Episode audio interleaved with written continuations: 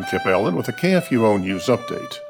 The St. Louis based Lutheran Elementary School Association, known as LESA, will award a record $505,000 for need based scholarships to help fund a 49% increase in qualified applications, due in part to the COVID 19 crisis. The increased need and funding amount mean LESA will award scholarships to 624 students of all faiths this year during the first round of awards, compared to 371 in the 2019 20 school year. The additional funds were made possible by endowment earnings, extraordinary gifts from LESA's donors, and the unprecedented success of its first ever Cooking for Kids online auction, which raised a record $263,000, a 25% increase over last year, to support scholarships and services for LESA member schools.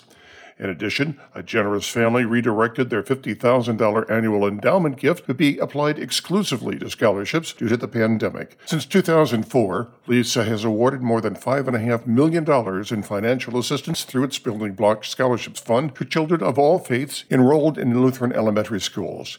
More than 8,300 students attend LESA member schools in the St. Louis metro area, making it the second largest private school system in the bi state region.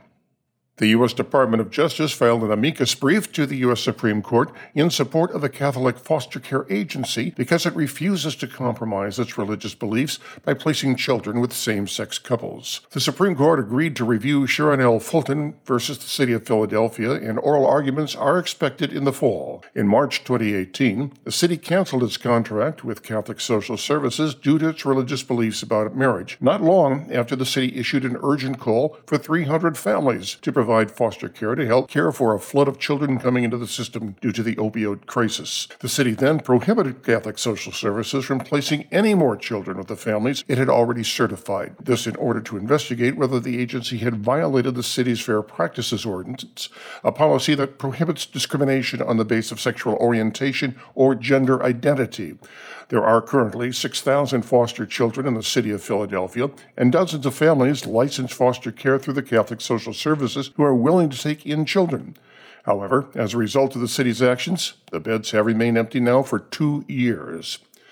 Senator Josh Hawley of Missouri called for an investigation into free speech double standards, saying that state officials have favored protests while targeting religious freedom. Hawley asked the Attorney General, William Barr, and the Department of Justice in a Tuesday letter to launch a full civil rights investigation into violations of the free exercise and free speech of religious Americans.